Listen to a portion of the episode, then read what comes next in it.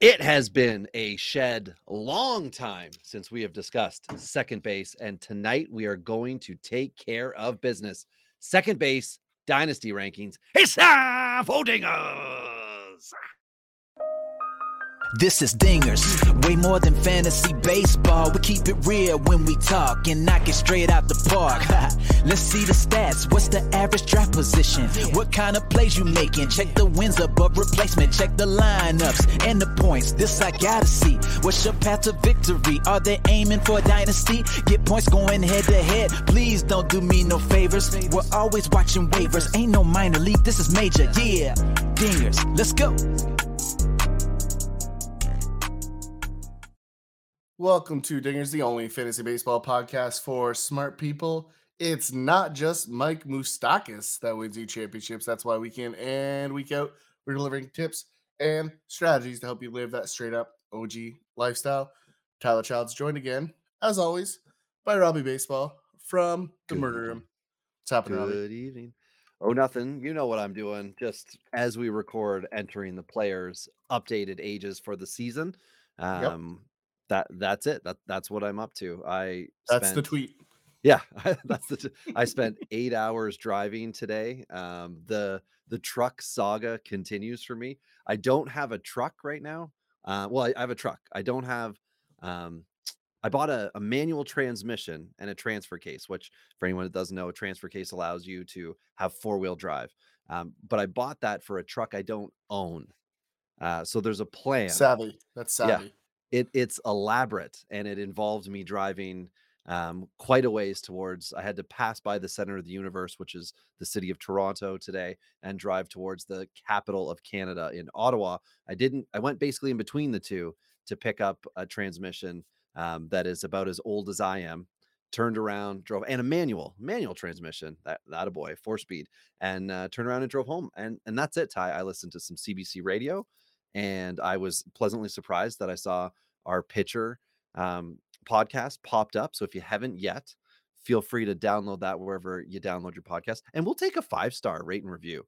And I mean, if you don't think we're worth five stars, hit us up at Dingers Pod. Uh, hit me up at Robbie Baseball One or Ty at Tourney Boss, and tell us why we suck. but otherwise, we'll- just the five star rate and review is great. we haven't had a good Twitter dust up in a while, so I mean, we're we're due for one. It's, so I, it's I'm for that. it is the opposite. We did put up a, a poll on uh, Twitter. So depending on when this one comes out, uh, we just asked the question: Would you prefer one year of Max Fried in a contract league at six bucks, or two years of Gleyber Torres for fourteen dollars in a one for one swap? So if you're if you're at all interested, go to at Dingers Pod and um, give us your two cents, uh, Yep. three cents, or uh, one point two seven cents if it's American. Why you're on one side or the other? Like justify it too a little bit because it's one thing to say you like one or the other, but put your stamp on why. Do you like the money? Do you like the player? What is it that that draws you to either side of that trade? Absolutely. And I did put the context of the league that's an eight by eight uh, category league. So uh, people should get the idea of what exactly is going on. And of course, like like Ty said, the context. We want to know the context. Uh, you're a Fried guy. You love Gleyber. You think there's a bounce back. Lots of games against Baltimore. But hey, they've got the the higher wall going up in Baltimore. Um, I don't know. Is that is that The going longer, crush? deeper. Is- it's is it it's like both? 380, Isn't 383 it both? now. Yeah, I was just saying, isn't it Um, both though? Isn't it back 15 and up 10? I thought it was something like that. Maybe it's I just mean, back. it's yeah. I mean, they gave up a lot of home runs to left field last year, so a smart move by the front office. Uh, let's give up less runs and see if we can win more games. I like it.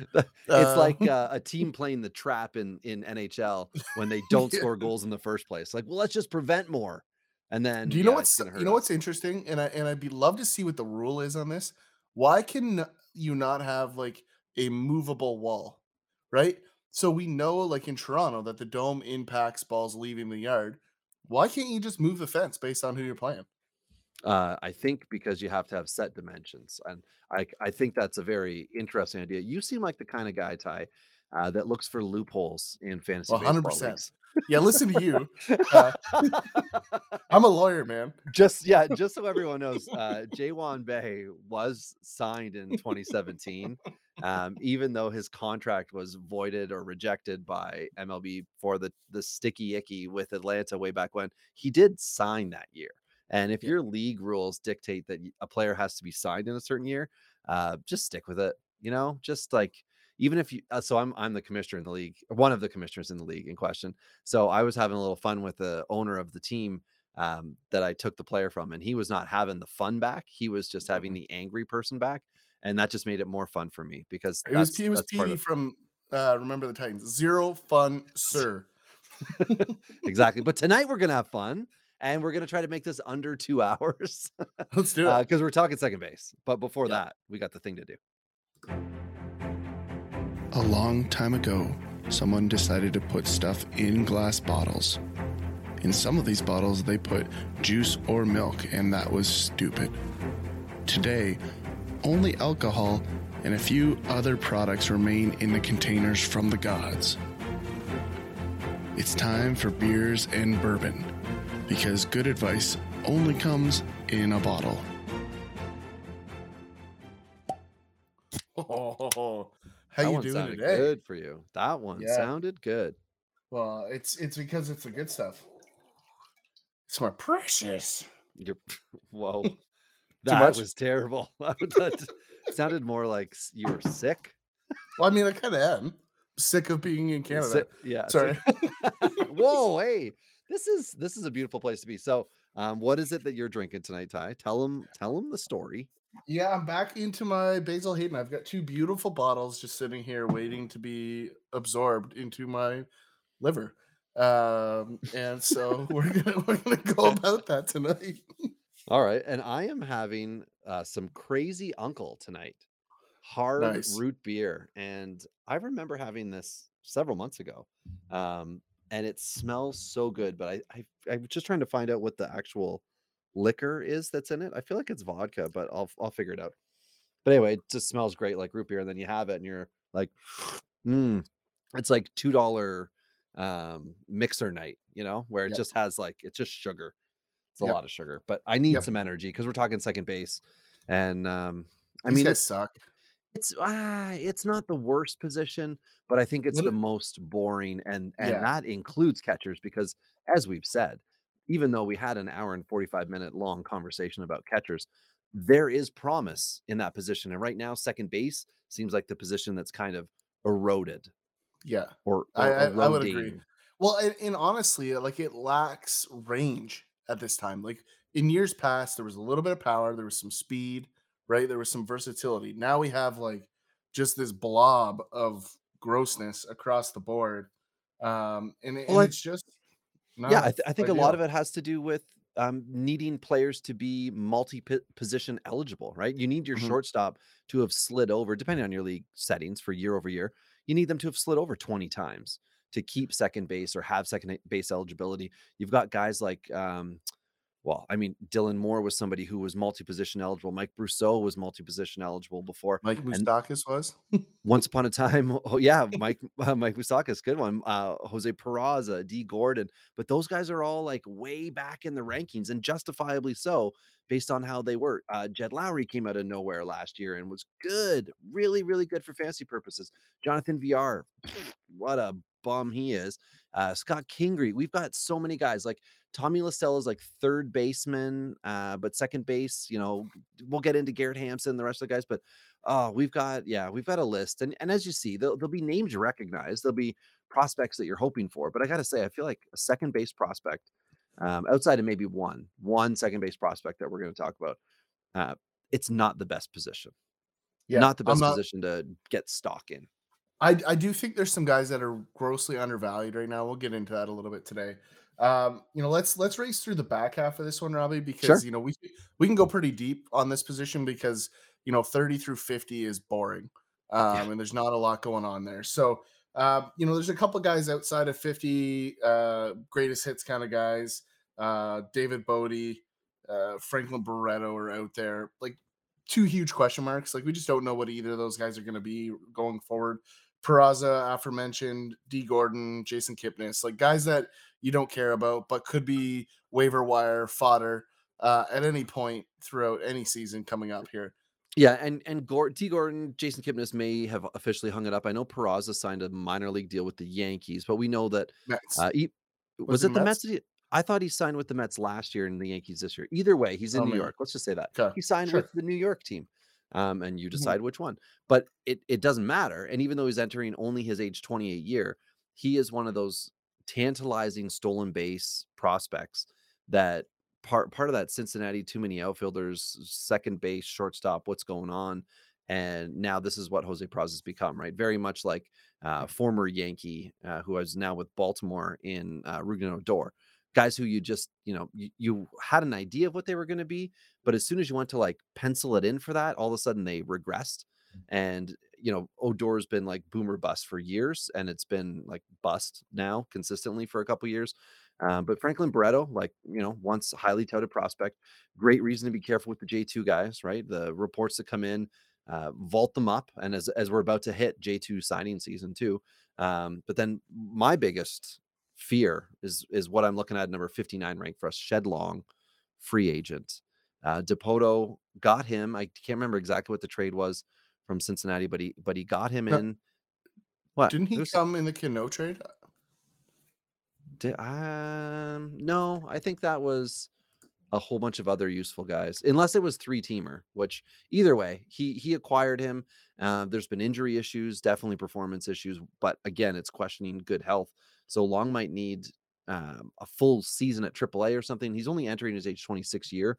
You say only, but in you know, if if he doesn't make anything happen at the MLB level in 2022, um, he's all for lost for dynasty purposes, and he very well may be on your teams right now.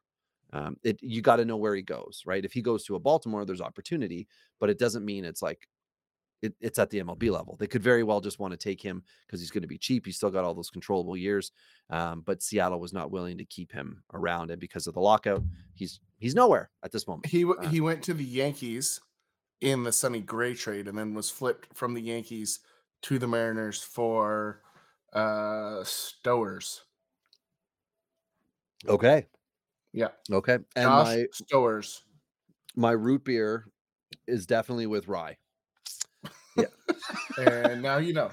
yeah yeah so uh yeah uncle no crazy uncles hard root beer with rye uh Fun yeah, fact: so- Josh Stowers hit 20 home runs last year. Just to finish off that story. hey there we go so some i'm still alive in that deal Mhm. uh, but as we move up a bit we've got an interesting case in mike brosseau formerly with tampa bay had a good 2020 i mean shortened season but but he was productive then last year never got off the ground. He was brutal. I owned him in a couple dynasty leagues. I ended up cutting him in one where his salary accelerated from two to four bucks, and I was not willing to spend four dollars. Could not believe he was like immediately scooped up on waivers. Four dollars for a guy who moved to Milwaukee. Uh, we know that there's second base issues in Milwaukee. However, um, don't think that a guy like Mike Brosseau is going to walk in with playing time. He's going to have to fall into it. He's going to have to earn every at bat. And Milwaukee last year just like piled up the dudes, right? Piled up corner infielders, middle infielders, and they won a division. So Mike Brosseau might be a steady bench guy for them. Um, definitely not anybody I would be leaning on at all this year. Uh, and that moves me to 52. Another, the second baseman are these are all my heartbreakers. Dylan Moore with Seattle. Um, Ty, can you believe, you know, Dylan Moore's stat line was really ugly last year, but he still almost earned one war for all of those war players out there. Uh, 0.9 war. Uh, but he's got the ability to steal bases. If he's given playing time, he's got the ability to uh, put a little pop into it and play decent defense at multiple positions. I don't know what's in store with Seattle. Certainly, the the future, like what I thought a year ago of Dylan Moore, has washed aside, and that's why he's even outside our top 50 second baseman right now. Yeah. So going into his age 29 year, um, if he's a bench bat moving forward, obviously not going to be a useful dynasty piece for most of you out there. But some of you, like myself, may have him in leagues, and there's no reason to get rid of him yet. You know, let's see. Like Seattle's got a really good infield. Um, Seattle's got a really good potential outfield. Let's see what they actually put on the field and see if Dylan Moore slots in and moves around and kind of earns time like Mike Brosseau did in 19. It's entirely Yeah. possible. Well, and coming in at, at 51 is a guy that is going to have an interesting road ahead of him. Uh, Esteury Ruiz in San Diego. For me, I have him inside the top 50 just at, at uh, no, I don't. I have him at 51. Uh, you have him just in at 47. Uh, but the big reason here, I think probably for both of us, is the, the logjam in San Diego. I mean, I'm I'm not saying he's elite by any means, but I do think he's a lot more valuable than the position he lands on our list. But ultimately, playing time um, is impacted by the way we do our rankings here. As a quick reminder, five year value is what we're ranking on, uh, not total career value, not this year value, five years of value. Um, so Esteury Ruiz is going to be behind a lot of the other guys because given the log jam in San Diego, he's probably a year or two uh, away from ever seeing the field, um, and, and is likely trade bait. Right, that's the the likely outcome. So I could see him moving up the board next year uh, with that in mind. Uh, jumping in at, at 50 is the aforementioned Jed Lowrie, uh, valuable player. He provides value. He's done it, you know, several years throughout his career. Uh, he's just old. Um, Uh, he's got to be the two, oldest guy on the list at 38. And he's got two ear flaps. That's an automatic like anti swagger um, piece of the puzzle here. Like we got, it's got to get mentioned. I'm sorry. It'd be better if he if he was also not a switch hitter. You know, I understand it, but like you play for just, a major league team and you can get two buckets. No, no, like, but it would just be better if, like, let's say he was a lefty only. I'm assuming, like, I actually don't even know if what uh, splits are. Yeah, if, if he is a consistent split hitter, but it would be better if he say just a lefty and he has a double ear because he like did it in rookie ball once and then just kept it. You know what I mean? Those like weird things. Um, I'd be all over that. Uh, See, I would drill him on purpose. like if, if you rolled into a game as a as a one sided hitter with two ear flaps, and it's not like minor league baseball, like where you can only get one bucket. Like, uh-huh. sorry, you're getting drilled. It's happening. Wow. That that I'm glad I know that now. If I step in the box with you, I'll be sure to to oh, wear I will double dust, I will dust. So I coached with a guy who's like the head of Parks and Rec in our city, and so Ron Swanson. He and I are old friends, and he didn't recognize me because when I coached with him, I had a baby face, and then when I was pitching, I had the big old beard, and I threw one behind him, and this is in like over 30 men's league baseball. And he did not know what to do with that because he didn't realize it was me but it was until you, yeah. after. Yeah, it was really funny. We had a good laugh after and after. But um yeah, I mean it's it's there's lots of things that you got to think about with these guys. Swagger should be at the top of your list if it isn't. Um, Get it there. so I, I'm, I'm mainly just stalling so I can get to the Yeah, I was to say we'll go back uh, to Jed Lowrie because I've got a couple guys that we'll just very quickly mention above. Jahmai Jones. Uh, I, I got I got it here. No, I got it here. Okay. So left-handed splits last year were uh 259 against the lefties, so hitting right-handed, 237 uh, right-handed against the lefties. So you know theoretically slugs up against uh the lefties, whereas batting average is up against uh the righties. So that's pretty much uh, where we're at. Okay, so we move on now inside the top 50, and we've got Jahmai Jones, former prospect with the Angels, now with Baltimore, opportunity to play. He'll be entering his age 24 season. Um, stat line has not been good to him uh, at the major league level, but again, with Baltimore, really tough division, a lot of good pitching. It'll be interesting to see what can happen. He's an absolute crapshoot guy, and with dynasty value low, not a bad option. He's still uh, rookie or prospect eligible, so you can, you can or should be able to at least get him this year, this offseason on a low buy and just pop him into your minors and kind of forget about him. Sometimes these guys never amount to anything, but it's not a bad idea to put somebody like Jones in your minors and just see see if something comes of it, right? You never know.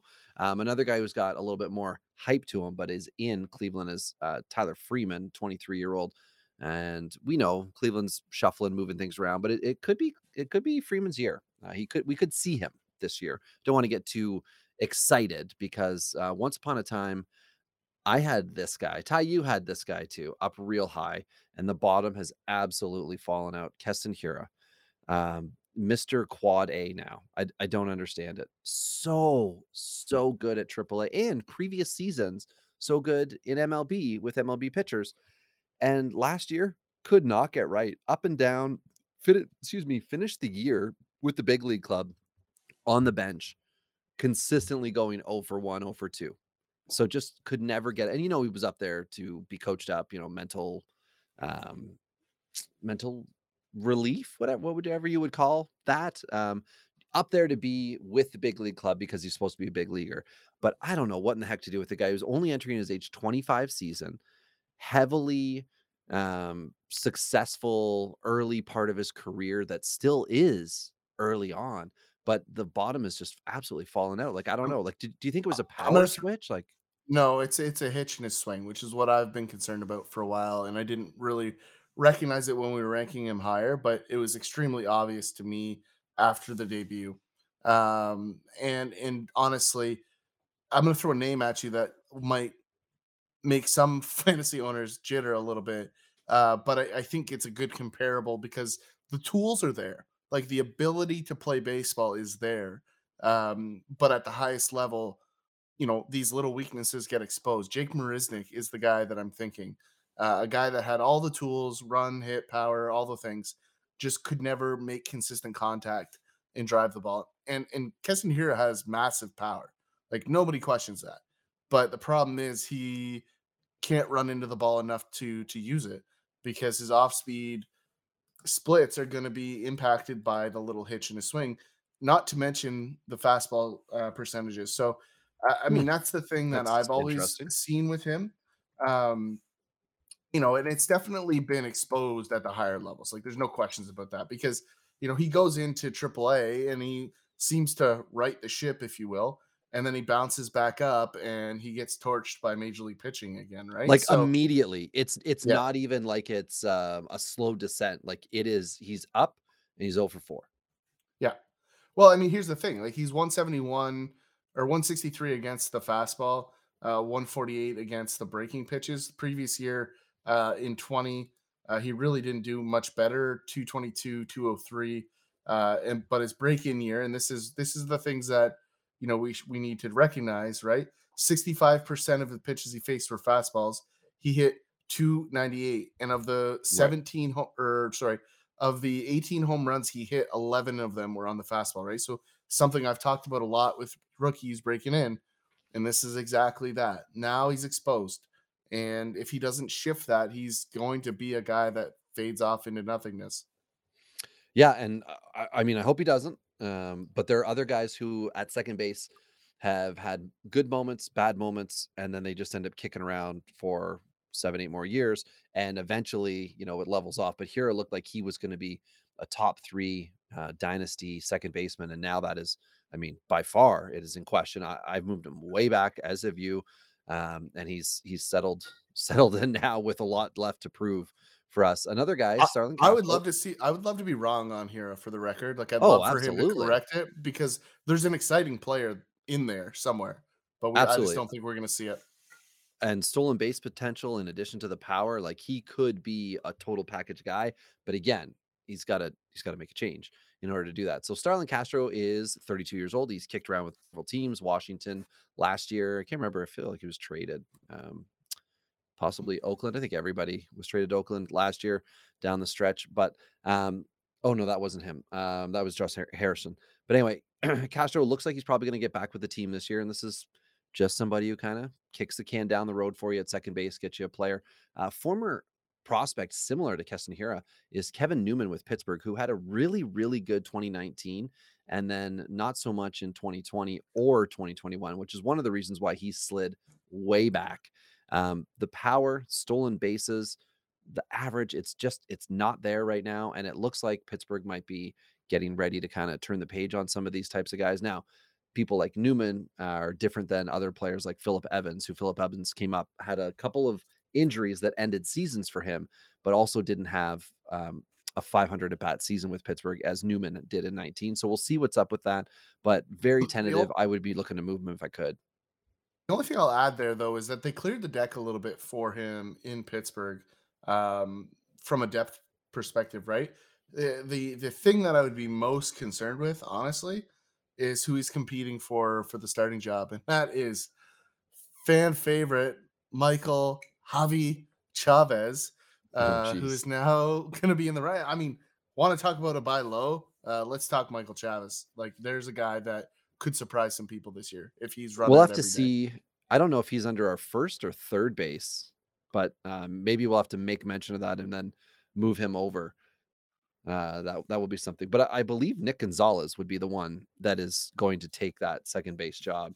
Um, but There's, I'm, I'm going to put a it's just zero when. percent chance on Nick Gonzalez taking that job this year. Oh yeah, well Gonzalez is There's going into his age 23 year, Newman age 28. There's no Yeah. need to rush Nick Gonzalez because, like we talked about with the pitcher episode, where Pittsburgh's got a couple guys coming, um, as well as catcher. Uh, but Well, it's not, not 2023 or sorry, it's not 2022 that they're looking to get those guys in. It's probably 2023 they're looking to actually start to like establish some of those guys, those longer contract guys. The uh only way we see Nick Gonzalez this year is if we see like a pre-arbitration deal, like Evan White type of deal. Like that's the Oh, only okay. way I see Nick Gonzalez on on the Pirates roster this year. I mean, they're they're rebuilding. They're notorious for you know playing the contract games. They are usually aggressive on those types of guys, though, right? Like they usually are one of the clubs that gets out early on those young guys, signs that six or seven year deal at a reasonable rate um, and they they tend to do that. So I'm not going to rule it out, but I, I think in this instance you've got a new GM, and I, and I don't think they're going to go that way. I think he's going to hold the prospects for at least another year. We'll see. Either way, Nick Gonzalez does only have one year of professional ball under his belt. However, the stat line is beautiful 302 uh, average, 950 OP. Is it 950? Yeah, 950 OPS. Uh, strikeout to walk ratio wasn't great. But anyway, Gonzalez still learning the craft at the major league level and 18 dingers in that first and we'll season. touch on him in a little bit later. yeah, Jurickson Profar uh, next up was was with San Diego, I believe, free agent now. Um, very much like a Starlin Castro type. Uh, John Villar was somebody that I wanted to just just discuss because he's back this far. Ty. He's back at 43 for us, and I have him not ranked because I just hate him. I hate him so much, and it has nothing to do with his time in Toronto when he came aboard and just seemed like a real crap guy. Um, John Villar is a useful fantasy player for second base. And the reason why is that last year, even though he had like a bench role until the Mets were just like, I don't know, I don't know what happened with the Mets. Everybody got hurt, and then he started to get some playing time. But he was able to carve out a 250 average, a 738 OPS, neither of which are great, uh, but serviceable on both ends, and 18 home runs. And that's in 454 at bats, a full season. But what is Villar supposed to do, Ty? What's the thing that makes him the difference maker? Stolen bases all day, every day. and all he got was 14 last year.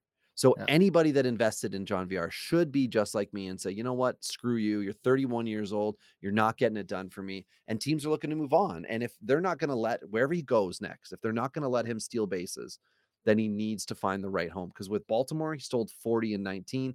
And then last year, um, he only managed the 16, as I mentioned. And in the strike shortened season, he also had 16. But Yep. it's just it's uh, it's he's not an effective player if he's not getting elite stolen base numbers from you and 40 is elite but 16 is not elite 16 is cobbled together um you know between like your first baseman and any random second baseman so Yeah, you can I- kind of punt on a Villar if he's not going to be getting um getting Do you know where I'd love to see him this year? Uh, a one year KBO. deal. Nope, to replace uh, Starlin Castro in Washington. I would uh no that's. That's where the next guy up ty is playing uh he's called the franchise and his name is Oh. luis garcia what happens when left-handers are pitching against him, though. oppo tacos Yeah, exactly. Yeah, no, I mean Luis Garcia has a split problem, and we haven't he hasn't solved it yet. So you know he he would have actually been a really good pair for Mike Brosseau. Uh, to be honest, there would have been a good matchup there. But uh, I think at the end of the day, Luis Garcia has upside, very similar to some of the guys we've talked about. But ultimately, the splits are going to be the definition of Luis Garcia's career. Uh, if he cannot solve the lefty splits, he's going to be a utility guy, and that's the big issue with Luis Garcia. I will say this, Ty. In uh, 142 triple A at bats last year, Garcia was a 303 hitter. Now, stolen bases are not his thing, so he needs to be ball, bat on ball, ball in play, you know, making making the rounds. He also had 13 dingers uh, for a 19 home run season in 2021, if you include his MLB time. Now, the MLB average at 242, not impressive. OPS 686. These are all the things I like, right? All the things that I like is when I see the potential but the MLB results aren't there and they're no longer prospects because that usually usually means the average dynasty player wants to move on from that player and go on to the next shiny gem and that's when I can come on. Now Ty likes to wait another 2 3 years until Oh, they're uh, coming back from the Mexican see league. Nomar Mazara. Yeah, exactly. and and that's when they're post hype. So for me, I'm looking at the Luis Garcias, uh, Keibert Ruiz, who people are just kind of like forgetting. Um, and and I mean it's, it's unfortunate they're both on Washington, but the point stands that you want underperformers with a lot of potential and a track record that helps you in the category you're looking for them to compete in, right? If I'm wanting Luis Garcia to steal 40 bases, like I was talking about with Nick Madrigal, I'm like, all he's got to do is get the reins off, and then he doesn't get the reins off. Well, then he's not the player that I thought he was. He's not going to be able to do those that get earn that high ranking that I gave him. But with Garcia, he's fallen way back. Um, in our rankings, he's at 42. I've got him at 30. Ty's got him at 50. Obviously, we see different things. And that's what we're getting at second base, right? We're not talking about a power bat uh, with this guy, a speed bat with the other. Uh, we're talking a lot of average, a lot of average, and hoping on stolen bases with with the rest of it. We're not seeing too many power bats, especially this far out. So, um, surprise up and out of nowhere. AL Central guy. What are the odds, right, Ty? A guy came out of nowhere on the Cardinals last year. Edmundo Sosa. Yeah, I mean, for me, this is a guy that is a baseball player. I mean, I'm not I'm not as excited about him as a fantasy player. I mean, the greatest highlight he had last year was drilling the umpire in the head on the spin move throw over to first base. Um, I, I'm just there's there's a a serviceable guy that helped the Cardinals win baseball games. I'm still betting on Paul DeJong for the the portion of a bats uh, in St. Louis. Like he fought some injuries last year. Paul DeJong makes them a a much better team than Edmundo Sosa does. But I do think uh, the combination of Sosa, Edman, Gorman, DeJong will kind of rotate some at bats between. That's a lot of bodies. Well, it's it's four bodies in three base, positions, right? No, no, no. Yeah. There's three positions, right? Like, I mean, the reality is like they're gonna fill backfill Arenado at third. Um, you know, when he takes a day off. Um, but for the most part, like he, I don't think Sosa's gonna win the gross number of at bats that people think he's gonna win. I mean, he he plays a good defense and he's he's a serviceable guy, but I think you're gonna see with Mike Shook on that he gets less playing time. Uh, I just think that's the reality. I think um, DeJong's just a better a better hitter. There's no questions about it. Well, and also I would say like Sosa's kind of free money for St. Louis. Yep. You know, Totally. he wasn't part of any massive deal, and he, he's come through and he's been okay. Much like Hanser Alberto, who I believe is a free agent right now, started last year I think with Baltimore, or it was 2020 with Baltimore, 2021 with KC. That's Uh, but either way, he's he's an average baseball player. He's an average Mhm. uh what 270 hitter. I think it was 272 last year, and he wasn't getting regular at bats or anything like that. So he's a doesn't hurt you guy. So maybe in your deep leagues, if you're kind of I don't know, playing studs and duds or something, Alberto might be the type of guy you can pick up um, on the cheap, league minimum type thing, and he might be able to, you know, chug along. eh, But every offseason, you're going to wonder where is he, where's he heading to next, unless he can really catch on with somebody. Um, prospect Aaron Bracho with Cleveland. He'll be entering his age 21 season, I believe, 22 possibly. Um, just, I, I mean, same with Tyler Freeman. They're they're coming up. There isn't a whole lot to say when we get into prospects. We can talk a little bit more about those guys. Uh, moving up last year, basically saving, and as far as I'm concerned, saving his MLB career. Nicky Lopez, um, 20, he'll be entering his age 27 season. Last year, Lopez's line, oh, Ty, it's so weird 300, 740, 300 average, 744 OPS, 22 stolen bases, which makes no sense to me. Um, uh, a little bit better than two to one strikeout to walk ratio and no power. So we had two dingers. Pre- prior to last year, Nicky Lopez, as a professional baseball player, had not had 20 home runs since 2017 when he was playing A double A. So for him to just like get it back is a classic Kansas City thing, right? You're not doing a whole lot else. So when you get on base, Nicky, please steal. And then he's getting on base. Obviously, it's a he's a confidence guy, right? If he's playing well, he can keep it rolling, and he really did last year. And to the point that um, Alberto Mondesi is a third base only guy, uh, el- eligible for this year coming up. I think on Fantrax. That's the only position. So Nicky Lopez looks like the second baseman for the Royals, um, but we got no pop, and you're counting on him to uh, continue on from his career uh, I guess it wasn't really his career best average, but um, as a minor leaguer, he he batted in the upper twos and three hundreds.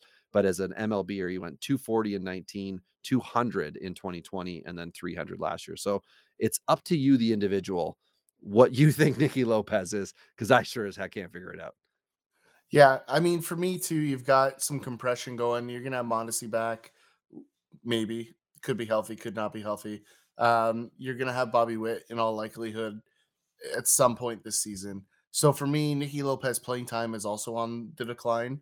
Uh, so I think all of those things combined, I think you end up with a lot less value this year for Nicky Lopez.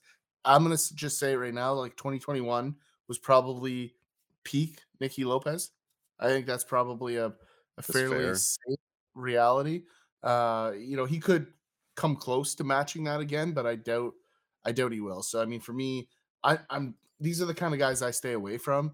These these guys that maybe could be a, slightly above average. Like I want, especially if I'm playing in the average uh, area for any position, I'm going to be looking for a guy that I know is going to be average, not somebody that could be right. So Yeah, he would he's a dart throw, right, Ty? Like if you're if you're looking to pick up like if you're looking to actually acquire Nicky Lopez, please don't think to yourself that he's going to somehow be able to easily repeat what happened last year. exactly. you know and to ty's point there could be playing time concerns so tack on that like a healthy mondesi in the middle along with bobby witt in the middle does not move Nicky lopez to first or third so he Yeah. needs a middle infield position because there's no power for him whatsoever and unless he is going to become a real big stolen base threat he's probably not going to see as much time late in the games he'll be subbed out rather than or or he'll be the guy that's getting subbed in maybe to steal a base, something like that. Now, um, all hope is not lost for Scott Kingery. Just kidding, it is. Um, but he's still young. He'll be entering his age 28 year. He's under major league, uh, under a major league contract, but he's off Philly's 40 man. I think if he's raking this year, Scott Kingery's got an opportunity to either come back with the Phillies or be moved in a trade for very little to be given playing time by whomever, a lesser team, let's say Ty. So I feel like he'll be getting scouted a lot this year by major league scouts to see if it's worth moving him to their major league franchise. So I've got a bit of hope for Kingery in that sense. But I mean, we had Ellen Adair on last offseason and and she just said she's like he's all that's happened to him is he's been molded and remolded and remolded over and over and he's never just got to be the guy he once was. Maybe now that all hope has kind of fallen to this all the all the expectations are gone for him now. Maybe he'll just be able to like be an efficient player like he was supposed to be years ago. I, I think this is a guy that could slide into uh, one of our favorite categories here on Dingers, and that's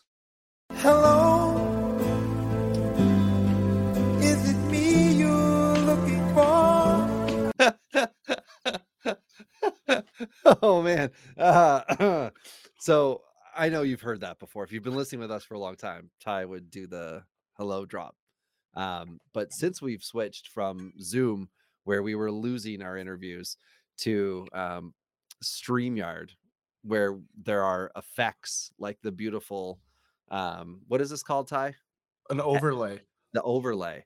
Uh, there's also like videos, and um, Ty just played the that was great. Um, the Lionel Richie, uh, but complete with like it's like a meme. Is it a meme? A GIF? It's it's it's funny. There's just so much packed in there. And- Yeah, and, that's what you get when you watch it live on on the stream as opposed to in the audio. The audio is great. It's what we've started with, but the video gives you a little bit of a different take and a different feel. So uh, you can go over to the YouTube page and join the other like eight followers that we have.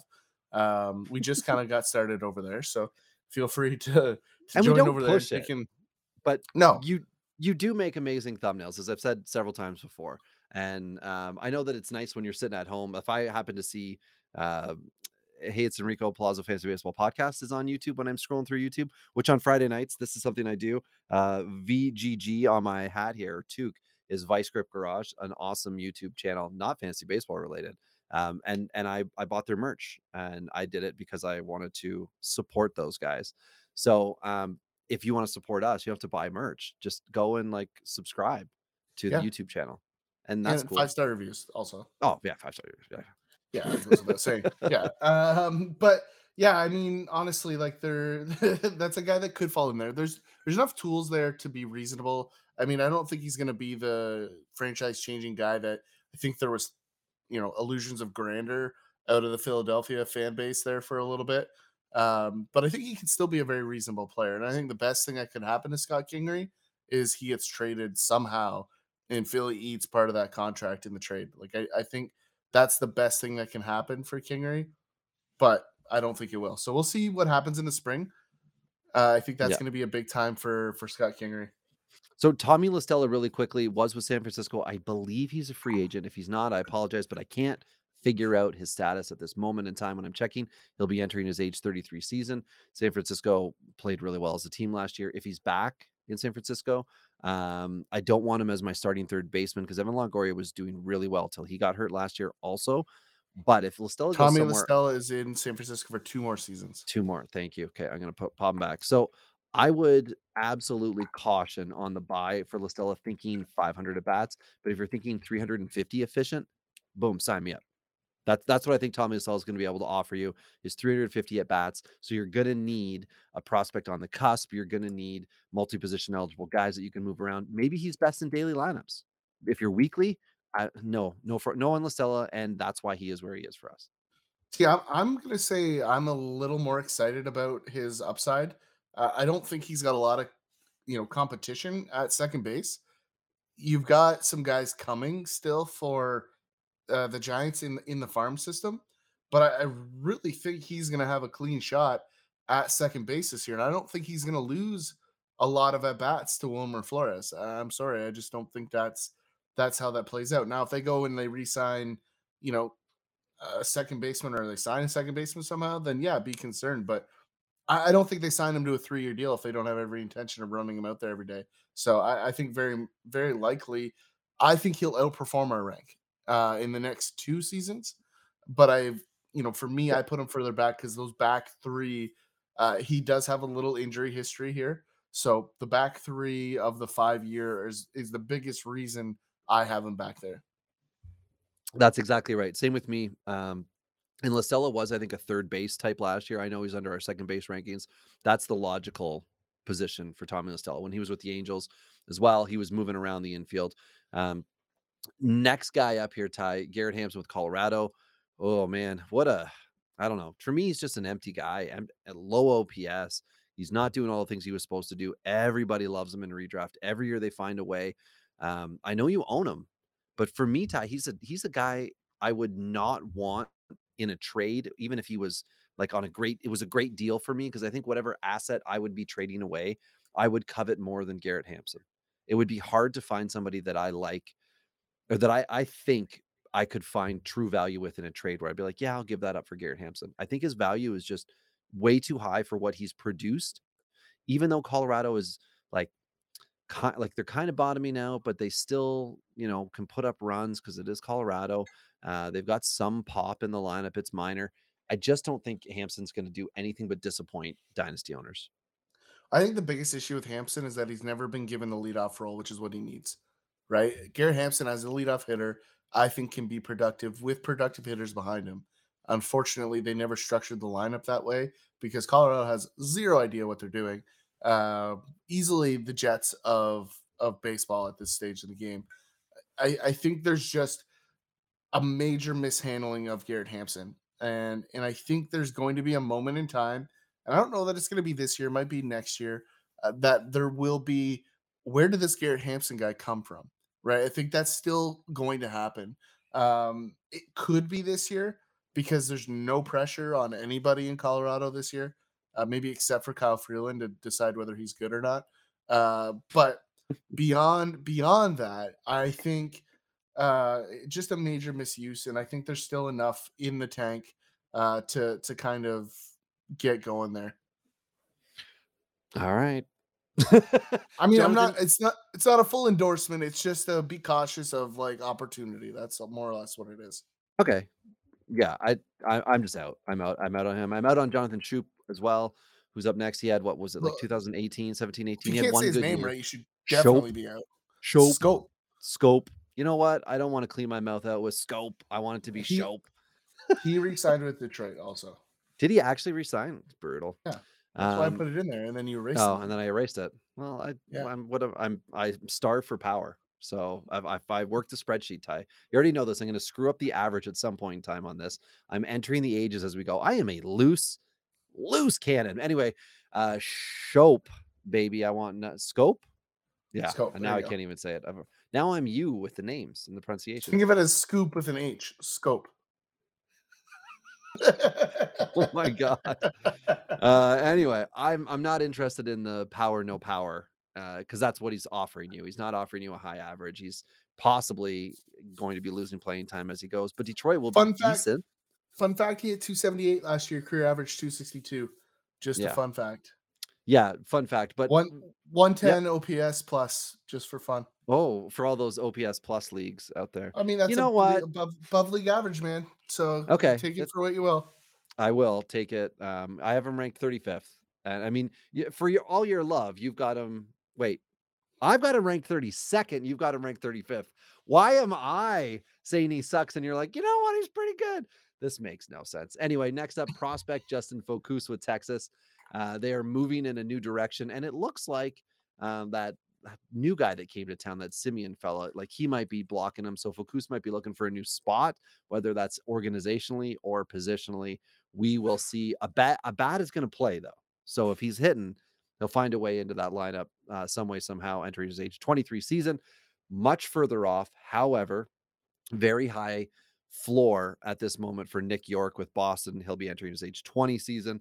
Uh, I see the hype on this guy just going nuts, and that is part of the the value in dynasty and ranking. Is if somebody, even if you don't like them, and everyone else is saying, "Oh, he's worth this, he's worth that," well, he's worth what someone's willing to pay. But if all you see out there is everybody like hyping somebody up, you can assume if you have him that he's worth more than you think he is, which is fine. And that's where I am with Nick Yorke. I think he's really, really getting hyped up. And that's why I have him in the teens in my rankings. But for us, he fell into 32. Nothing against him. He's also possibly, what, three years away um, from breaking in. So a lot's going to change with him as a, you know, enter, leaving his teens, entering his 20s. Uh, but just, just know that like everyone is really excited about Nick Yorke. And if you happen to own him and the right deal comes along, you might want to just make that deal, get yourself some MLB players, prospects, picks, whatever package is coming back. And by the time Nick Yorke breaks in, you could already have two championships I mean, 14 home runs in your first professional season is It's exciting, awesome. right? Yeah, Like that's as a team. That's a per yeah, as a 19 year old, right? I mean, that's that's a big deal. So you know, enough to be excited about him. I I don't think the excitement's wrong. I think the timelines are, and I think that's you know why we do the rankings the way we do them, right? Is to help you guys understand why it's too early to get that jacked up about Nick Yorke. So um, I would rather wait in full transparency to buy Nick Yorke when he struggles at Double A, because I'm gonna I'm gonna tell you right now that's going to happen. He's gonna have a little dip, and people are gonna start to freak out, and that's your chance to buy him. Okay, well, we do have. We're gonna I'm gonna skip two guys just because your point on Nick Yorke um, being really highly valued and then waiting until he struggles. Vidal Brujan's ranked at 29 for us. Mm. That's that's what happened to him last year. Just so everyone's aware, Yeah. he's entering his age 24 season. Got a little cup of coffee last year with Tampa Bay, and they were they were in win now mode, and he wasn't ready, so they moved him out. So just don't forget about Brujan. I know he's back in our rankings, but keep, But keep Brujan's one of my favorite. Hello, it's me. We're fully back. The We're fully back. the picture with oh, you gotta watch the live stream uh what are we in minute 48 just just go to that and just oh jeez my gosh Yeah. So, but but Brujan here, like this is a contact bat with huge upside speed, right? So I feel like I'm trying to sell aerodyne dynamic. It, you know, they just landed on my desk, and there might not have been a stock this valuable in the last ten years. It's waiting on its patent, blah blah. You know, you know the the pitch from uh, Wolf of Wall Street, right? So uh, the reality here is Brujan is going to play this season. Um, this Tampa team scares me. They're so good. Like Yeah. they're so good. Um, and and Brujan is gonna probably, in all likelihood, shift Brandon Lowe, right? Like Brandon Lowe is either gonna find himself playing first base and or or third base. Like oh I, I left think- field Yeah, left- I mean that's like- that too. But they they have outfielders galore. they, like, they've already got austin meadows who's like left field dh like it's just yeah that but but you're right ty you're, you're absolutely right and one of the reasons why they made a deal to trade away the next guy up in joey wendle is because they've got the depth and the contractual status and and cheap guys in uh Yeah. you know, Vidal Brujan. So Joey Wendle, who's now with Miami, entering his age 32 season, this is a very good high floor type guy. The average has bounced around a little bit. Um, irregular playing time. When did he really s- s- come in? 18 was his first And full year. No, no gloves, huge swagger. Oh, love it. So 300 average in 18. That was the rookie year. And then uh, 231 struggled, 286 last year coming back from injury, settling in this year with a 265 average. Uh, he steals around, you know, eight. ba- I'm going to say, Ty, he safely steals eight bases because that's what he's done the last three seasons, even the strike shortened year. And he's a 50 RBI, 50 run type guy last year. Really spiked actually in the runs at 73 and double digit dingers for the first time in his career last year. Moving to Miami, a team we like, big ballpark though. Um, however, Joey Wendle is is good everyday guy. I don't think he's going to win you weeks, but if if you're looking like I said about other guys, Jean Segura would be another example with Philly, who's ranked 30th for us. Josh Harrison would be an even further back um, at 31 with us once he has a home. These are the guys that if you're punting the position, minimal investment, that's who you're going to get. Now Wendle is going to have a couple years left, so that's the difference and the reason why he's up a little bit further. Yeah, I, I mean, there's there's a big you know we talked about Brujan. Like, there's a big reason Tampa traded both Wendell and Br- Brosseau. Like they know these guys are coming. They think they're ready. Uh, for me, Segura though, on on that note, like ah, that's a guy I want to own. I think the cost of acquisition for Jean Segura is going to be so low this season. Oh yeah, everyone's so tired It's- of him. it's going to be so low, and and I'm in for that. Like I'm in for the the dollar I'm going to have to pay to have him, uh, because he probably the reality, depending on what Philly does with the shortstop position, like Segura could split time in the middle, and that adds a little extra layer of value. Josh Harrison on the other side's a speed guy. He's slappy. He can still do it. Like I went and watched that game in Toronto. I've talked about it on a couple episodes. Um, when Oakland was in town after the trade, Eh, he still looks like a 25 year old running out there. Like he's one of the most athletic guys on the field. That's what made him great in Pittsburgh.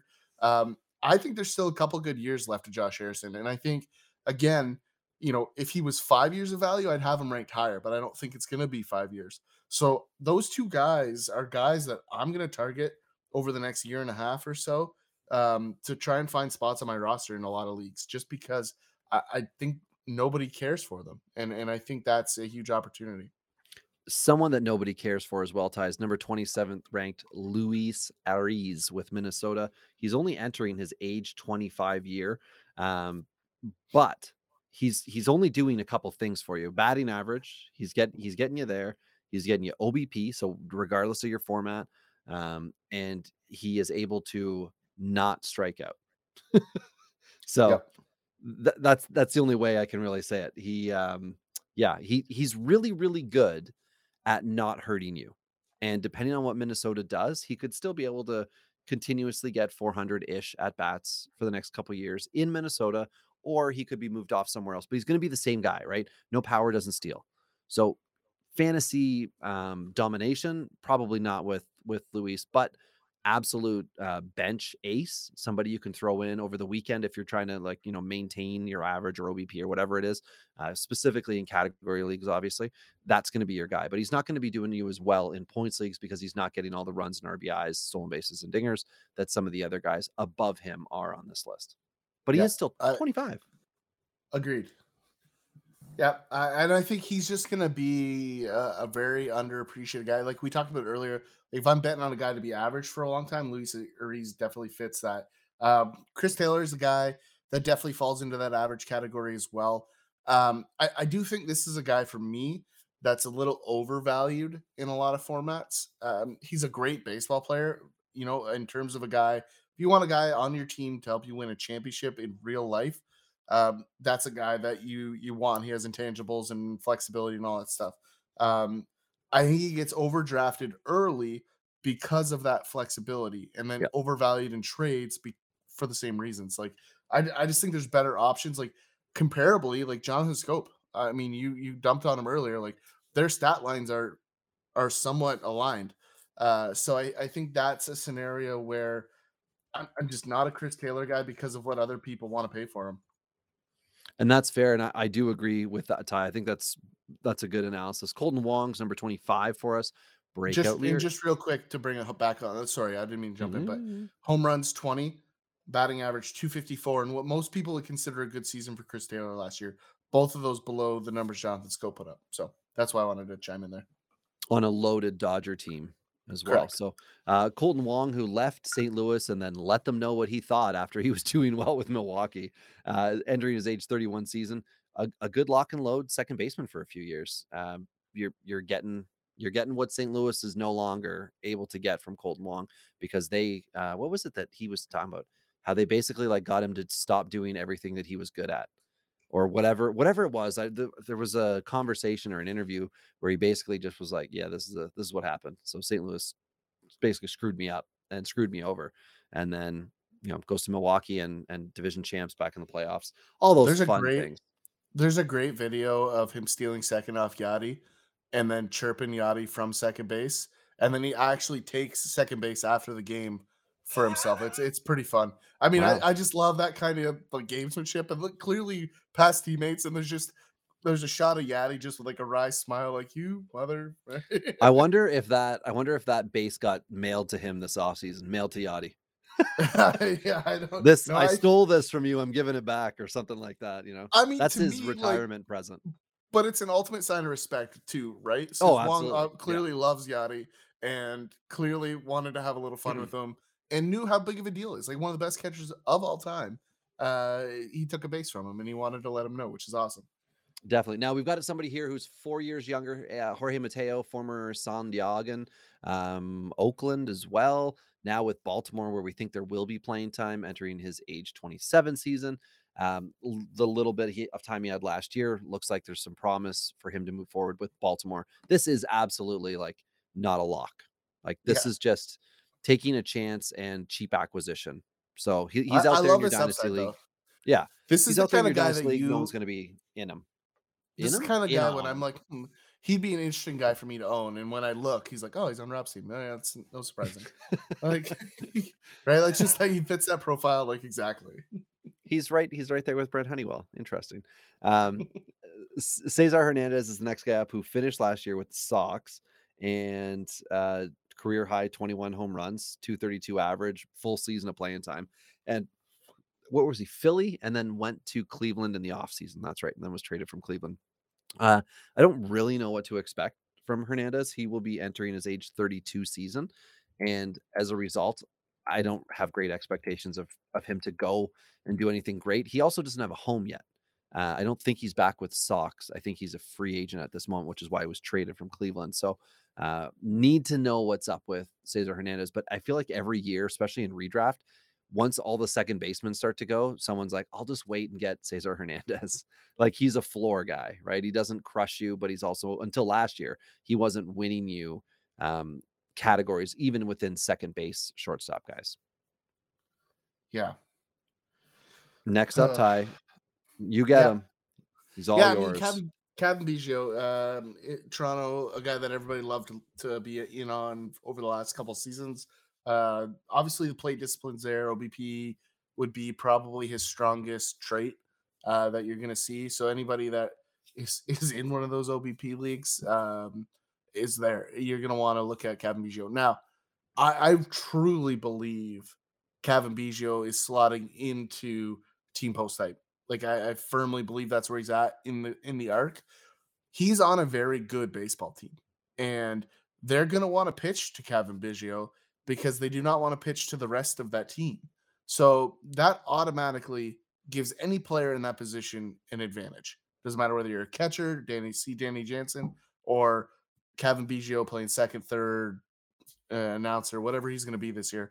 Um, at the end of the day, Biggio has pop, and I would hope that he spent the entire offseason trying to flatten his swing because that's about the only thing holding Cavan Biggio back is that he has a Bryce Harper uppercut swing with less than Bryce Harper skill set. So uh, I think flattening that out, working with Teo and Bichette in the offseason, which he's been doing, I think he's got two really good hitters in his corner. I'm I'm buying Biggio as as a breakout guy this year. Like I really think he's going to be one of the best guys to own at the second base position this season, and I think no one anywhere thinks that. Yeah, I certainly don't because I know I owned him before his big 2018 season in a few dynasty leagues, and I thought, well, he, like he did so well, and then in 19, he's coming home from Double A championship team to Triple A, and then they're getting ready to have this new, uh, you know, Bo Vlad Biggio come up, and I think Biggio may have been the first one up. It doesn't matter, um, but it was like, look at the patience on him, and then it's like he's just taking strikes, and it was a matter of like he's got to be a little more aggressive. He's got to, the, and I feel like that's what we're hearing listening to the broadcast, um, or if you're actually watching the game you know that that's what people are saying. And it's B- Biggio's got to be more aggressive, got to be more aggressive. Well, that's not his game.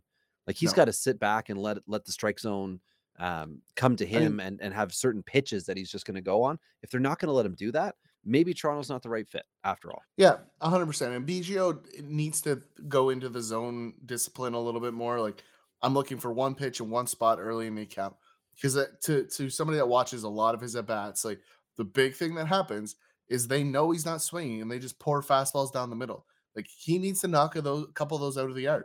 Like he's capable of doing it. He's just not doing it. Um, so I think at the end of the day, that's where we're at with Biggio. But I, I do think this is a season where he's going to take a big step forward. He had a lot of injury problems last year. Uh, wasn't well documented. Everyone just thought he was being awful. Um, so I, I'm expecting him to be one of the bounce back guys of this entire season at any position. Okay, somebody who definitely needs a bounce back after his trade last year is Adam Frazier. He started with Pittsburgh and was what batting 324 at the time of his trade. Went to San Diego, hit 267, which sounds horrible when you think 324 to 267, but still for his career Ty, he's a 281 hitter. Um, and basically, what he is is a an older Luis Arraez, but he does have the ability to get 10 dingers in a year for you. So that's why he has a little bit of a tick up. Now he's in Seattle. Uh, there's opportunity. I mean, we already talked about Dylan Moore. There's opportunity for him to move around a little bit too within the team and see what's going on. You know, Evan White's coming back from injury. Ty France was excellent last year at first base. They've got Abraham Toro as a potential third base, JP Crawford. They've got guys, and that's the best thing for somebody like Frazier, who I think needs the competition, but also needs to know that there will be at bats because that could have been the issue in San Diego was that it just it it just wasn't clicking with the team at that moment in time. And again, uh, Ha-Seong Kim um, should have been rookie of the year, but just didn't play well enough um, to to earn You any get playing votes time, from anyone. including his own coach. yeah, who was replaced because he knew he should have been playing more. Uh, anyway, Ryan McMahon is the next guy up here who had himself a season 23 dingers, 254 average. Uh, you know, not blowing the doors off, but pretty, pretty solid. A 779 average uh, again on a sinking Colorado team, but 86 RBIs and 80 runs. Beautiful. Like that is beautiful. And you're getting that as a 26 year old. He's entering his age 27 season and comfortable in Colorado. Hopefully, he gets to just hang out at second base and do that thing. Well, I think he's gonna have an opportunity to get more middle of the order at bats this season. And he's gonna probably find himself in the two, three, or four slot all season. So I think that's gonna give him a little more opportunity to drive in some more runs. I, I I like these guys. I like the guys that nobody thinks are elite power bats on bad teams because they get opportunity. And you talk about it all the time on the pitching side, Robbie. These are the guys I love to own uh, on the offensive side for the exact same reason. I, I just think cost for sure is is going to be lower than comparable stats. Um, and I think the other part of it too, the upside is there. He very easily could be somebody that's bantied around in a trade later in the year as well. So lots of opportunity for for McMahon. Um, and and there is going to come a time in the next five seasons where Colorado gets better. It's going to happen. So Well, Uh, I mean, not- based on what you said about their new scouting director being the owner's son, we'll see about that getting better. Uh, I mean, But- they can't get a lot worse. so I mean, they're theoretically they have know, to get better. I don't know. so yeah, we'll see. I, I agree. It's a definitely like It- it is definitely a, a fallback career option for both of us. So um, you know, we'll still keep that. We should I hopefully the owner's got a daughter and maybe we could meet her. Get ourselves in the family, you know? Okay. All right. All right. What's the We'll see movie where that- Succession? Have you or the show Succession? Have you watched it? I think there's a way that nepotism is clearly in play in Colorado. We just Yeah. have to get into the family, and then we can get into the Rockies front office. That's right. Yep. I It's the you on that long game. It's the long Yep. game. So aforementioned Nick Gonzalez, we talked about him a little bit earlier. I'm still not excited about Nick Gonzalez. Everyone else is, and that's fine. I'm gonna be out on Nick Gonzalez probably forever at this point because I'm not in anywhere on him. Uh, I still think he's going to struggle at the upper levels. I, I see some things with him that I'm worried about. Um, I'm I might be wrong here. This is one that I'm concerned about being wrong because it just he keeps producing, and so that's something that I'm I'm still expecting to see him struggle against the best fastballs at the upper level. I think that's where where we're going to see it, um, and and we'll see. Right? There's been a hundred guys before him that have been the best player in the history of minor league baseball that hit upper levels, uh, and all of a sudden they disappeared. So um, see Kevin Maitan or whatever his name was um, as a guy that fits It- kind of the mold a little bit. That's still his name. Yep, that's still his name. Uh, he's he's in the Angels organization along with the number 18 ranked dynasty guy and David Fletcher, who absolutely needs a bounce back. Fletcher is supposed to be supposed to be an equal strikeout to walk, right? One walk to one strikeout. That's what he's supposed to do. Supposed to have an average 300 or better, let's just say. Um, he's supposed to steal you 15 plus bases. He's supposed to get 70 runs, supposed to, you know, churn out 60 or so RBIs. An effective player.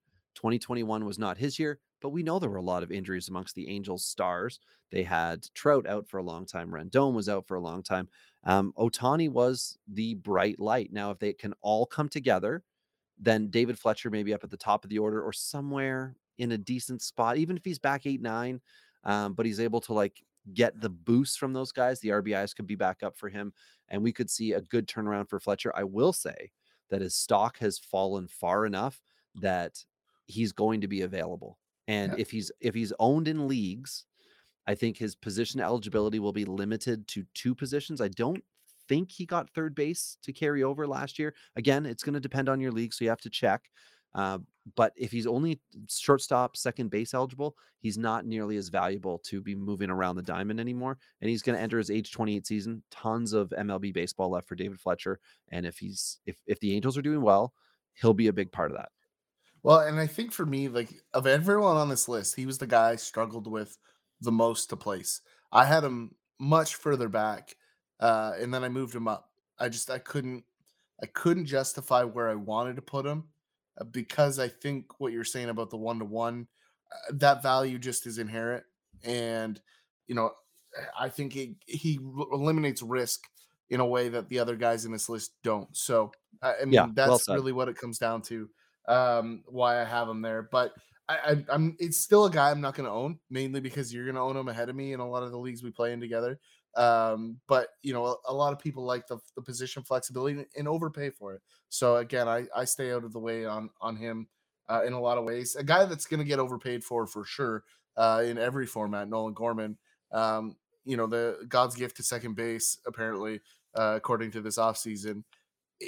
Nolan Gorman can play baseball, right? He's a good player. Um, Power I'm- hitter, good average in the minors so far, and he's entering his age 22 season.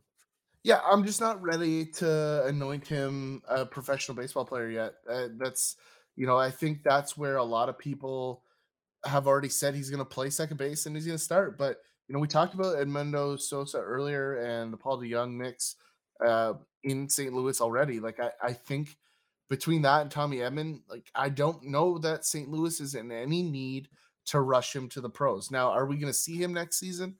Yes, I think we will. Uh, but I don't know that I'm ready to anoint him with full playing time. 25 home runs, 279, 814 OPS last season. So, you know, the the 814 OPS in in double A triple A is actually kind of concerning. Like triple A, he only had 785 uh OPS, right? And in 300 at bats, 14 home runs. Like that's that's kind of empty. Like all things considered, I'm I'm concerned about that. Uh, Well, strikeout to walk, sorry, strikeout percentage for him last year, Ty, was just a hair under 24%. And that was originally supposed to be a real concern for him, was that he could be a 40% strikeout guy. So if he's at double A and triple A combined, and they were roughly similar percentages at each, um, that's that is a sign in the right direction. Again, Yep. young for his age, like what was he? Five and a half years younger than um, the competition on average at AAA. So Yep. I'm giving him some slack. But again, I, I mean, neither of us have put him in the top 10. Now I have him at 12 overall, and he's slotted in for us at 17. Uh, but that's because I really like the fact that he's going to St. Louis. And and that has to do with, you know, listening to you a lot, talking about how St. Louis can create players and create value from guys who seem a little bit lesser. And I just assume, well, you get a guy like Gorman and you're going to develop what tools for him to make him even better than he already is, right? He's got the power. He's able to have a decent average. Well, maybe they're going to be able to get him more walks. Maybe Yeah. that OBP's, he's going to just be this OBP beast. And I, I get it that he's going to be like incredibly valued for whoever has him in whatever league you are in. Um, but it doesn't mean you don't have a pitcher that maybe that team really needs, and you are really good at getting pitchers. You're willing to make that deal to get uh, the potential of Gorman in the future. Yeah, I think for me, it just comes down to the fact that St. Louis is notorious for not rushing guys to the pros. Right? They're they're very consistent with that. They haven't rushed almost anybody ever. Uh, and, and Well, I they brought that's a- Alex Reyes up and back like nine times. Yeah, but that's because they were they needed to supervise him so he didn't break his hand on a wall. Uh, but at the end of the day, like Gorman, I, they don't have a need at his position, right? They have enough middle infielders to fill that void that I just don't think they're going to rush Gorman this season early. Now, could he be super valuable down the stretch? Yes, I think that's possible because he's going to be in fastball zone and he's going to have the opportunity to hit a lot of fastballs in important games. So I think there could be some value come playoff time for Nolan Gorman. He could be one of those guys that wins you a championship this year. But uh, if you're expecting him to deliver from April 1st through to that point, I think you're going to be disappointed with that. So yeah, yeah, I'm with you on that. Not starting the year, but ideally finishing it and just making that St. Louis lineup really deep. Yeah. You know, because we've got another guy to talk have about him ahead of a little further back, right? Like that's exactly why. Yeah. So, Jake Cronenworth, real deal, entering his age 28 season. Perfectly good middle infielder for you. All the talk in the offseason was Cronenworth, Ha-Seong Kim. Um, you know, what's going to happen? What's going on? Well, I mean, it's Cronenworth. there, the end. Like, there isn't a whole lot to say. Perfectly good um, player, not hurting you. Uh, yeah, I, I don't know. I don't have anything negative to say, but I also don't think he's going to be crushing categories for you either. Very middle No. of the road second baseman. But see, Jake Cronenworth is what I was talking about earlier. He's the guy that's going to give you average across everything. He's Yeah, just a very, Absolutely. You know, this is the kind of guy I do like to own, right? Because he is, and ironically, I don't own him anywhere, but um, he, you he is, you're interested if anybody's Yeah. but but trade honestly, him like to the podcast so that's can have exactly right. Uh, but this is a guy that just gives you consistency, and and if you're a fantasy player, like the thing that most bad fantasy players do is they don't get consistent guys, right? They get a guy that Right. could be the best player ever, but could also be Uh, you know selling hot dogs outside the stadium, right? Like they they play that boomer bust game, whereas the best players say, okay, I need a couple guys that are like that that could win me the championship based on exceeding their expectation. But I really just need a pile of guys that I know what they're going to be and I can count on it every week. Cronenworth fits that bill in a big way. Well, I'm going to scoop two guys with this one because I think we can. Number 14 is DJ LeMahieu. He was the consistent guy across the board for a couple of years. Last year had a down year. We'll see what happens in his age 33 season, but he's ranked at 14th for us. And we've got Max Muncy with the Dodgers, who was a big, a big power RBI run machine. And then the average really, really dipped the last two years. Um, and it's interesting to see, or sorry, it will be interesting to see what he's got left for us. I don't know that Cronenworth should be ranked below those two, um, but we just run our aggregate, and that's what happens. Um, Yeah. that, that that's how it worked out where they were. We we had the average for Cronenworth, or sorry, the difference between the two, um, four for us between ranks, and you and I have a five point difference between Muncy and eleven with LeMahieu. Um, and that's because I see a lot of regression in LeMahieu, which was basically what everyone was talking about when he left Colorado. Uh, but I think it took a couple years to catch up to where he is now. But 14 and 15 are a couple of wild cards with lower values at this moment. If you're in a points format, I think Muncy's going to be a lot more valued than LeMahieu because of the power potential. But you see, know, I don't see the. I don't see the Muncy power potential to be that much greater than LeMahieu. Um, and for me, the the trade off is, and it depends on how you like to play. Like you, you generally are on the OBP side of value in most leagues. I find myself on the average side of value in most scenarios, right? So for me, that's why I have LeMahieu higher. It's why you have Muncy higher, right? It's just the way we profile our teams. But at the end of the day, for me, LeMahieu has the best hit tool in baseball still to, Oh, to yeah, this day, right? But he Like, just didn't do it last year. That's all. so for me, I'm always gonna bet on that, right? I'm gonna if if if we're talking about a guy in in these four or five guys in this part of the the, the list, like I'm gonna bet on LeMahieu because I think it's the most likely for him to succeed because he's the best hitter, right? It doesn't matter whether you have power or not. If you can't hit, it, it it's out, right? And to me, Muncy has some major red flags, like, and I mean major. Like Well, I'm the- I'm not buying Muncy anywhere. Okay, and, and I think I think that's okay to say that you know for you Muncy is on the regression side, but for me Ty, I'm looking at a 96 point average drop from 2020 to 2021 for LeMahieu, and he, and that's you know the the shortened season. But even if you go to the last full season, he batted 327 um, with the Yankees, and and then you know 268. So when we're talking about moving the ball around, and and I love LeMahieu for the strikeout to walk ratio. You know, like I don't have an issue. I don't think he's a bad player. I'm just afraid that there might be a, a change where he's back to like a 270 hitter, and that's it. And and if he's doing that, he's probably not providing the pop that he was the last two years. Sorry, the 2019 and 2020 with the Yankees. I don't want a 10 home run guy with a 270 average. I can find that uh, a lot further back in my dynasty rankings and then put my stock into other positions elsewhere. Yeah, but you also have to remember too that the Yankees struggled mightily, right? So if you look at DJ LeMahieu's career, like the years that Colorado was doing damage, he was valuable.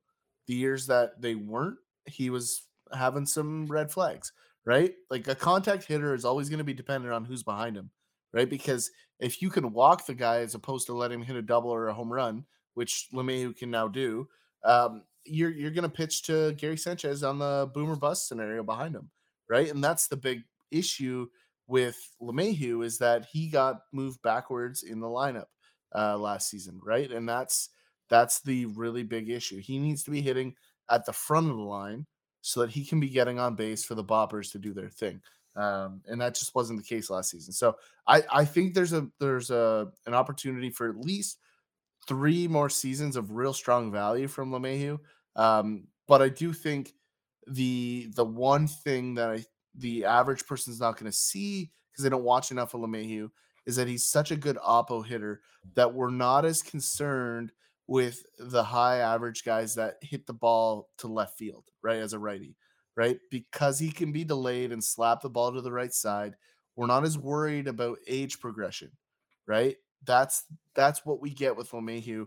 Uh, the hit tool should stay intact later than what a lot of people are assuming. So again, value I think will be there for LeMahieu. So that's why I'm pushing him a little bit harder than normal. All right, Tommy Edman. Um, he is the reason why there's a clog in St. Louis, but they do move him around, right? Second base, third base, and left field for Edman. Last year at a career high 641 at bats and only managed 11 dingers in that time. However, 30 stolen bases. Huge. Um, I definitely am undervaluing the stolen base aspect he provides, but that's because the OPS is below 700 and the batting average it was 262. And for the career, and this goes back to 19, um, where he was a little bit above average, um, 270 hitter career. So I think Tommy Edman, and again, I'm trying my best to suppress the value of stolen bases just because I know that they can just flat out disappear from guys. Um, Tommy Edman was outside my top 20, but he was inside your top 10. And I, I get it. If he's stealing bases, Ty, he absolutely is a top 10 guy. I just don't know that that's what's to be expected, even though he's only entering age 27 season.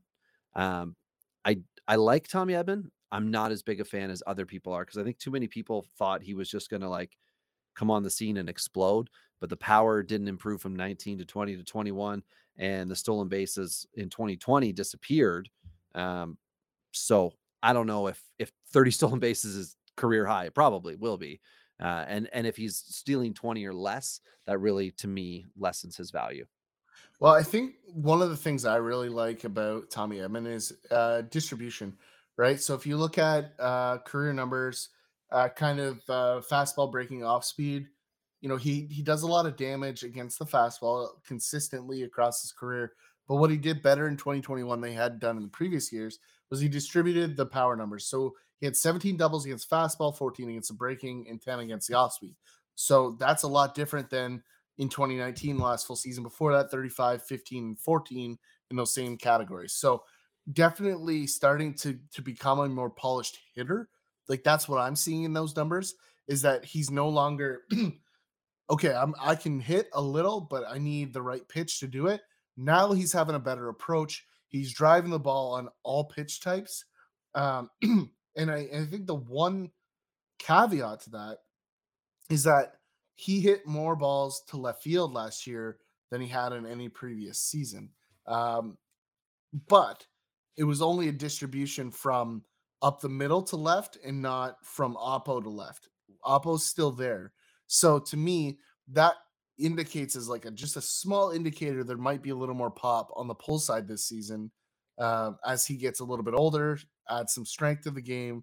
Uh, I, I, think we could see uh, a little bit more than the 11 home runs we saw last season. Like 15 to 20, I think is more realistic for Tommy Edman, and I think 25 stolen bases. So to me, that Jeez. puts him in the top 10 here. Uh, yeah, yeah, okay. If, if, that's where you're going, then I, I I agree. He just hasn't done that, and I don't see it. But hey, that's why we do the aggregate or not the aggregate, the the combined and average ranking. So um, we do have Mike Moustakas, the Moose, um, entering his age 33 season. Two years since we've seen him really be effective, and I mean you can't be effective when you're hurt. So that's part of it for him. But he's our number 12 guy.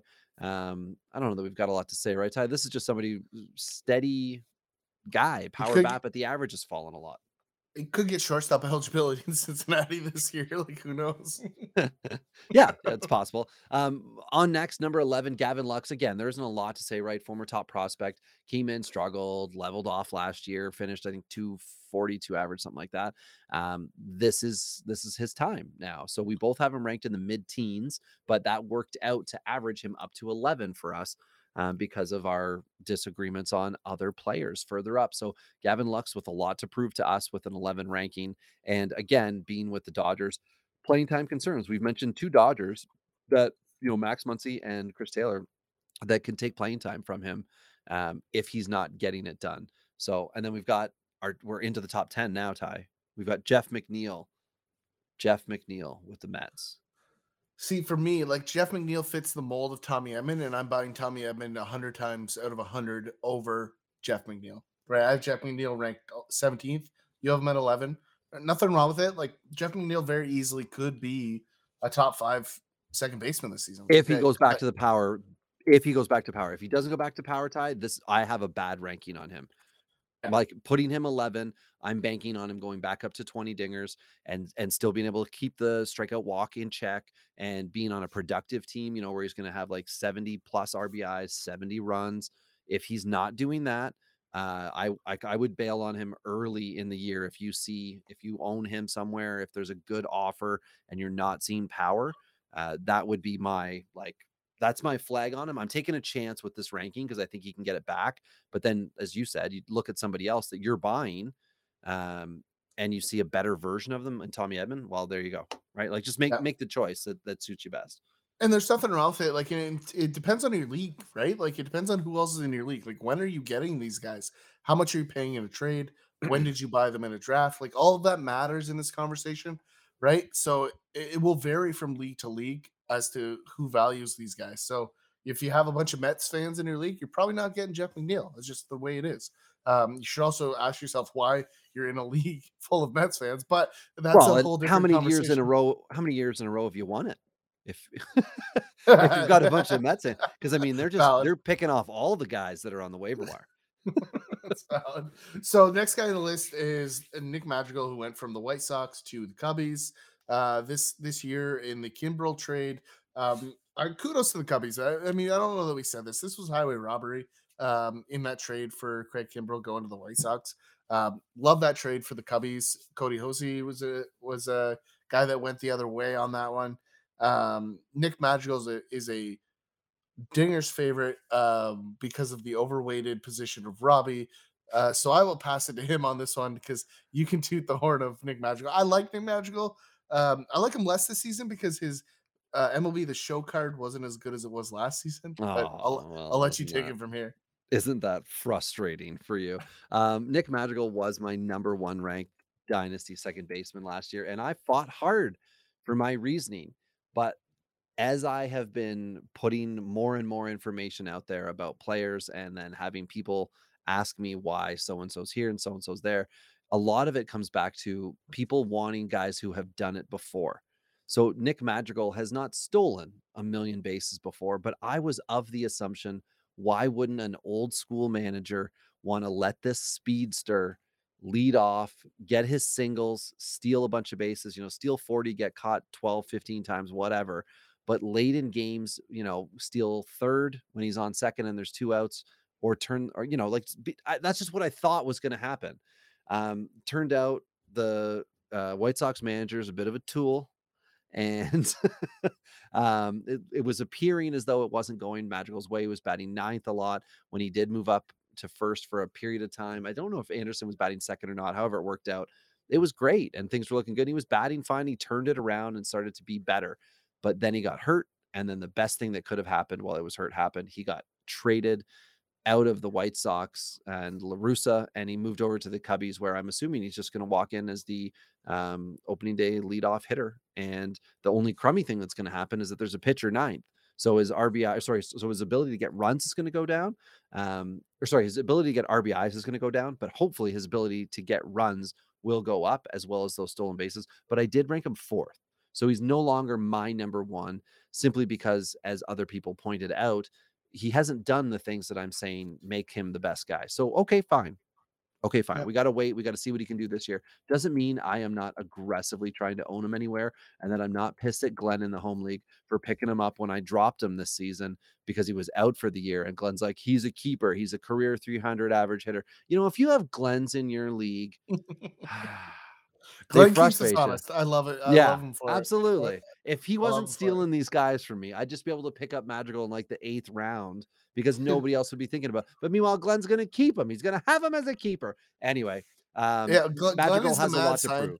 Glenn is the mad scientist of our home league, heavy on the mad, um, Yeah. less so on the science side, but but it's fun. It makes the, for a league good league dynamic, and you need that. Um, moving ahead, rookie of the year, Jonathan India is next on the list. This is a guy that I think is is of value. Um, I- will say this: like I, I'm not going to own India anywhere. Um, I don't think there's a huge amount of like upper tier upside with Jonathan India. I think he's a very serviceable major league player. I think he's a very serviceable fantasy player. I'll take Jonathan Schoop way, way, way, way, way back over Jonathan India. And and I think they're very comparable players. So that's why, you know, I, I'm just not overly excited about owning a Jonathan India. Um, but he's young enough that over a five year window and a weak position, he ends up in our top 10. I don't know where you're at, Robbie. Well, steady Eddie.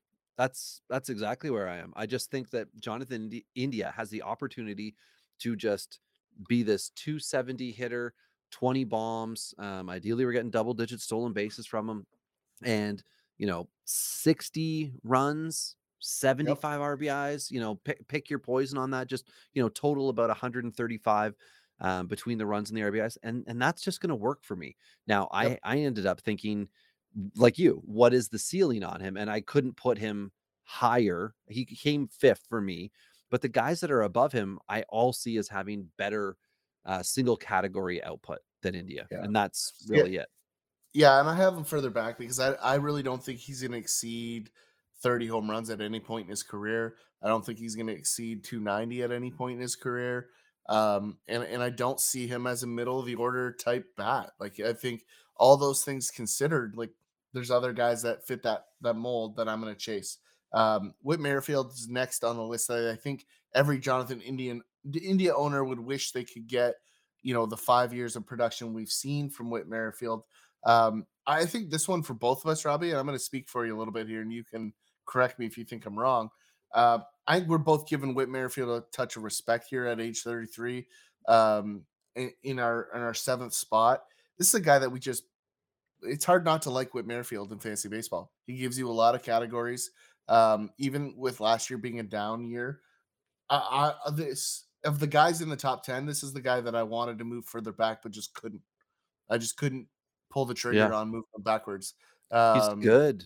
yeah. He's good. He's been consistent. The stolen base category helps.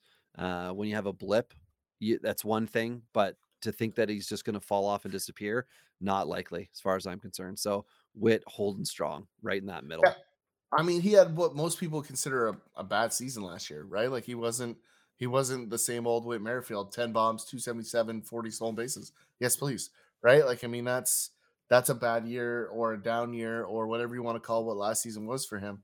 Um, but it is what it is. A guy that came out uh, last year and in a big way was Jazz Chisholm. Uh, obviously, fat, uh, faced a little bit of injury, injury over the year. Um, you know, up and down here and there. I see him as a huge upside guy. Uh, this is a guy that I think Miami did a phenomenal job in trading Zach Gallen for. This was a, a really smart trade for them. They saw something that I, I don't know Arizona did. Uh, break in year was nothing to be really super jacked about 18 home runs, 248 batting average, 728 OPS. But I think personally, in watching him, there's a huge amount of upside here. I think he's just still learning how to be a hitter. So I do believe career average is going to be somewhere close to 270. I think we're going to see an average of 20 to 25 bombs. So if you can get that out of your shortstop, you're in the top 15. Um, but we're slotting him in here at second base for now um, until he makes the full conversion over to shortstop. Um, and, and that's the reality of what we have for Jazz Chisholm is you're buying a future shortstop at second base value right now. And the the big potential with him that makes him as highly ranked as he is for us is the stolen bases. Now, if we see another year 20 plus stolen bases at the big league level, and let's just, you know, tack on that we're going to want to see another 450 plus at bat season and he's doing that, absolutely. Sign it sign us up for the next 5 years of a potential game breaker, especially like you said Ty, if the average goes up, he becomes a smarter hitter. Uh, that will be a good thing and strikeout to walk Oh my god. It's 5 to 1 and 34 walks to like 145 strikeouts is scary. That's also uh, putting him at a 33% K rate. So he's he does need to make those improvements, but the potential is there that if he tightens up a few things, right, takes a few more balls, um, a few more dribblers get through, right, a, a little bit of a little bit of BABIP luck or a little more BABIP luck, uh, all of a sudden his line's going to really clean up, and you're going to be looking at somebody who people are getting really pumped for. But The, The- the big the- thing they're Go ahead. The question the question marks are there. That's all. Yeah, the big thing I'm looking at is what, what does he do against the off speed pitches? Like he clearly feasted more so on the fastball in the early part of his career, but that's an expectation that we have with young break-ins, right? Like that's not new. That's not you know unique to Jazz Chisholm. But I think at the end of the day, I'm gonna be still watching that because I see the upside, but I also see the concern, right? And I'm not gonna ignore it completely, even though I do think I'm I'm in on Jazz Chisholm in several leagues, and I will continue to be in on him. But uh, there there is a touch. This this is a guy that I own in a lot of ways that I am slightly concerned on it in a way that I'm monitoring, not in a way that I'm out. Um, so that's that's just where I think you all should find yourself as well. So next is a guy that I love to be in on, and I've been in him for years. I was early in on him. I will stay in on him, and that's Brandon Lowe in Tampa Bay. Um, yeah, there's some boom and bust in this guy's game, but I don't care. Like he gives me value time and time again, um, and he will for the foreseeable future. And guess what? The team offensively is getting significantly better around him. Certainly a lot more talent from one through nine. Yeah, like I mean, you talk about a guy like Choi at first base. Like Choi's not a terrible baseball player by any means, but production wise is not scary. Like as long as you're a right-handed pitcher, or as long as you're not a right-handed pitcher, you have zero to fear um, against Choi. Um, and, and if you do, you're facing uh, Yandy Diaz instead. So you know, like that's that's the reality. Like the, Lowe is going to find himself at first base this season, probably splitting time with with Meadows um, and and probably some time in the outfield. So you're gonna get incredible amount of position flexibility as well by owning Brandon Lowe. I mean, this guy just for me is entering the prime. Um, he's got 40 home run upside. What what do you not like about Brandon Lowe? Like a couple strikeouts, cool, whatever. I'll deal with that. It's 2021 uh, or 2022 Major League Baseball. Yeah. Okay. Sure. I just think that he just had his career year in, in dingers, and that's that's the issue with me. Um, again, we are talking about our fifth highest ranked second baseman. So if his fault is that he's not going to hit 39 home runs again, he might only hit 30. Uh, that's a good problem to have if you're the Brandon Lowe owner. However, like Ty said, excuse me, the team's better, and he had almost 100 runs, almost 100 RBIs. Certainly could be looking to do that for several years in the future, and that that might make him one of three guys in the top five that could do that for three plus years. So that's why he is where he is. And there's guys like Chisholm who have the ability to steal bases. Um, whereas, you know, Lowe's going to steal some, but he's not going to steal double digits. So uh, Chisholm's going to steal three times as many. He's going to get caught more times than Brandon Lowe's going to steal. Uh, but the the home runs, the RBIs, the runs, that's all favoring Brandon Lowe. That's why he is where he is. So real quick before we move on, um, just I think if you own Brandon Lowe, you know this, but if you don't, you're probably a little naive looking at Brandon Lowe's stats at this point. Last year, he started the season really slow, 182 batting average in April and March. It was Um, rough. Believe it was as a really Brandon bad. Lowe owner in a roto league, starting him every day, I was not pumped about that. Yeah, agreed. 196 in May, uh, 241 in June, right? That was the part that everybody that owned Brandon Lowe last year was feeling. Um, the only upside was that he provided you with 16 home runs in those first three months. Now, the back half of the season, this is where it started to get interesting. So into June, right, which I mentioned in the batting average, June OPS 879. July OPS 1032, August 926, in September 1001.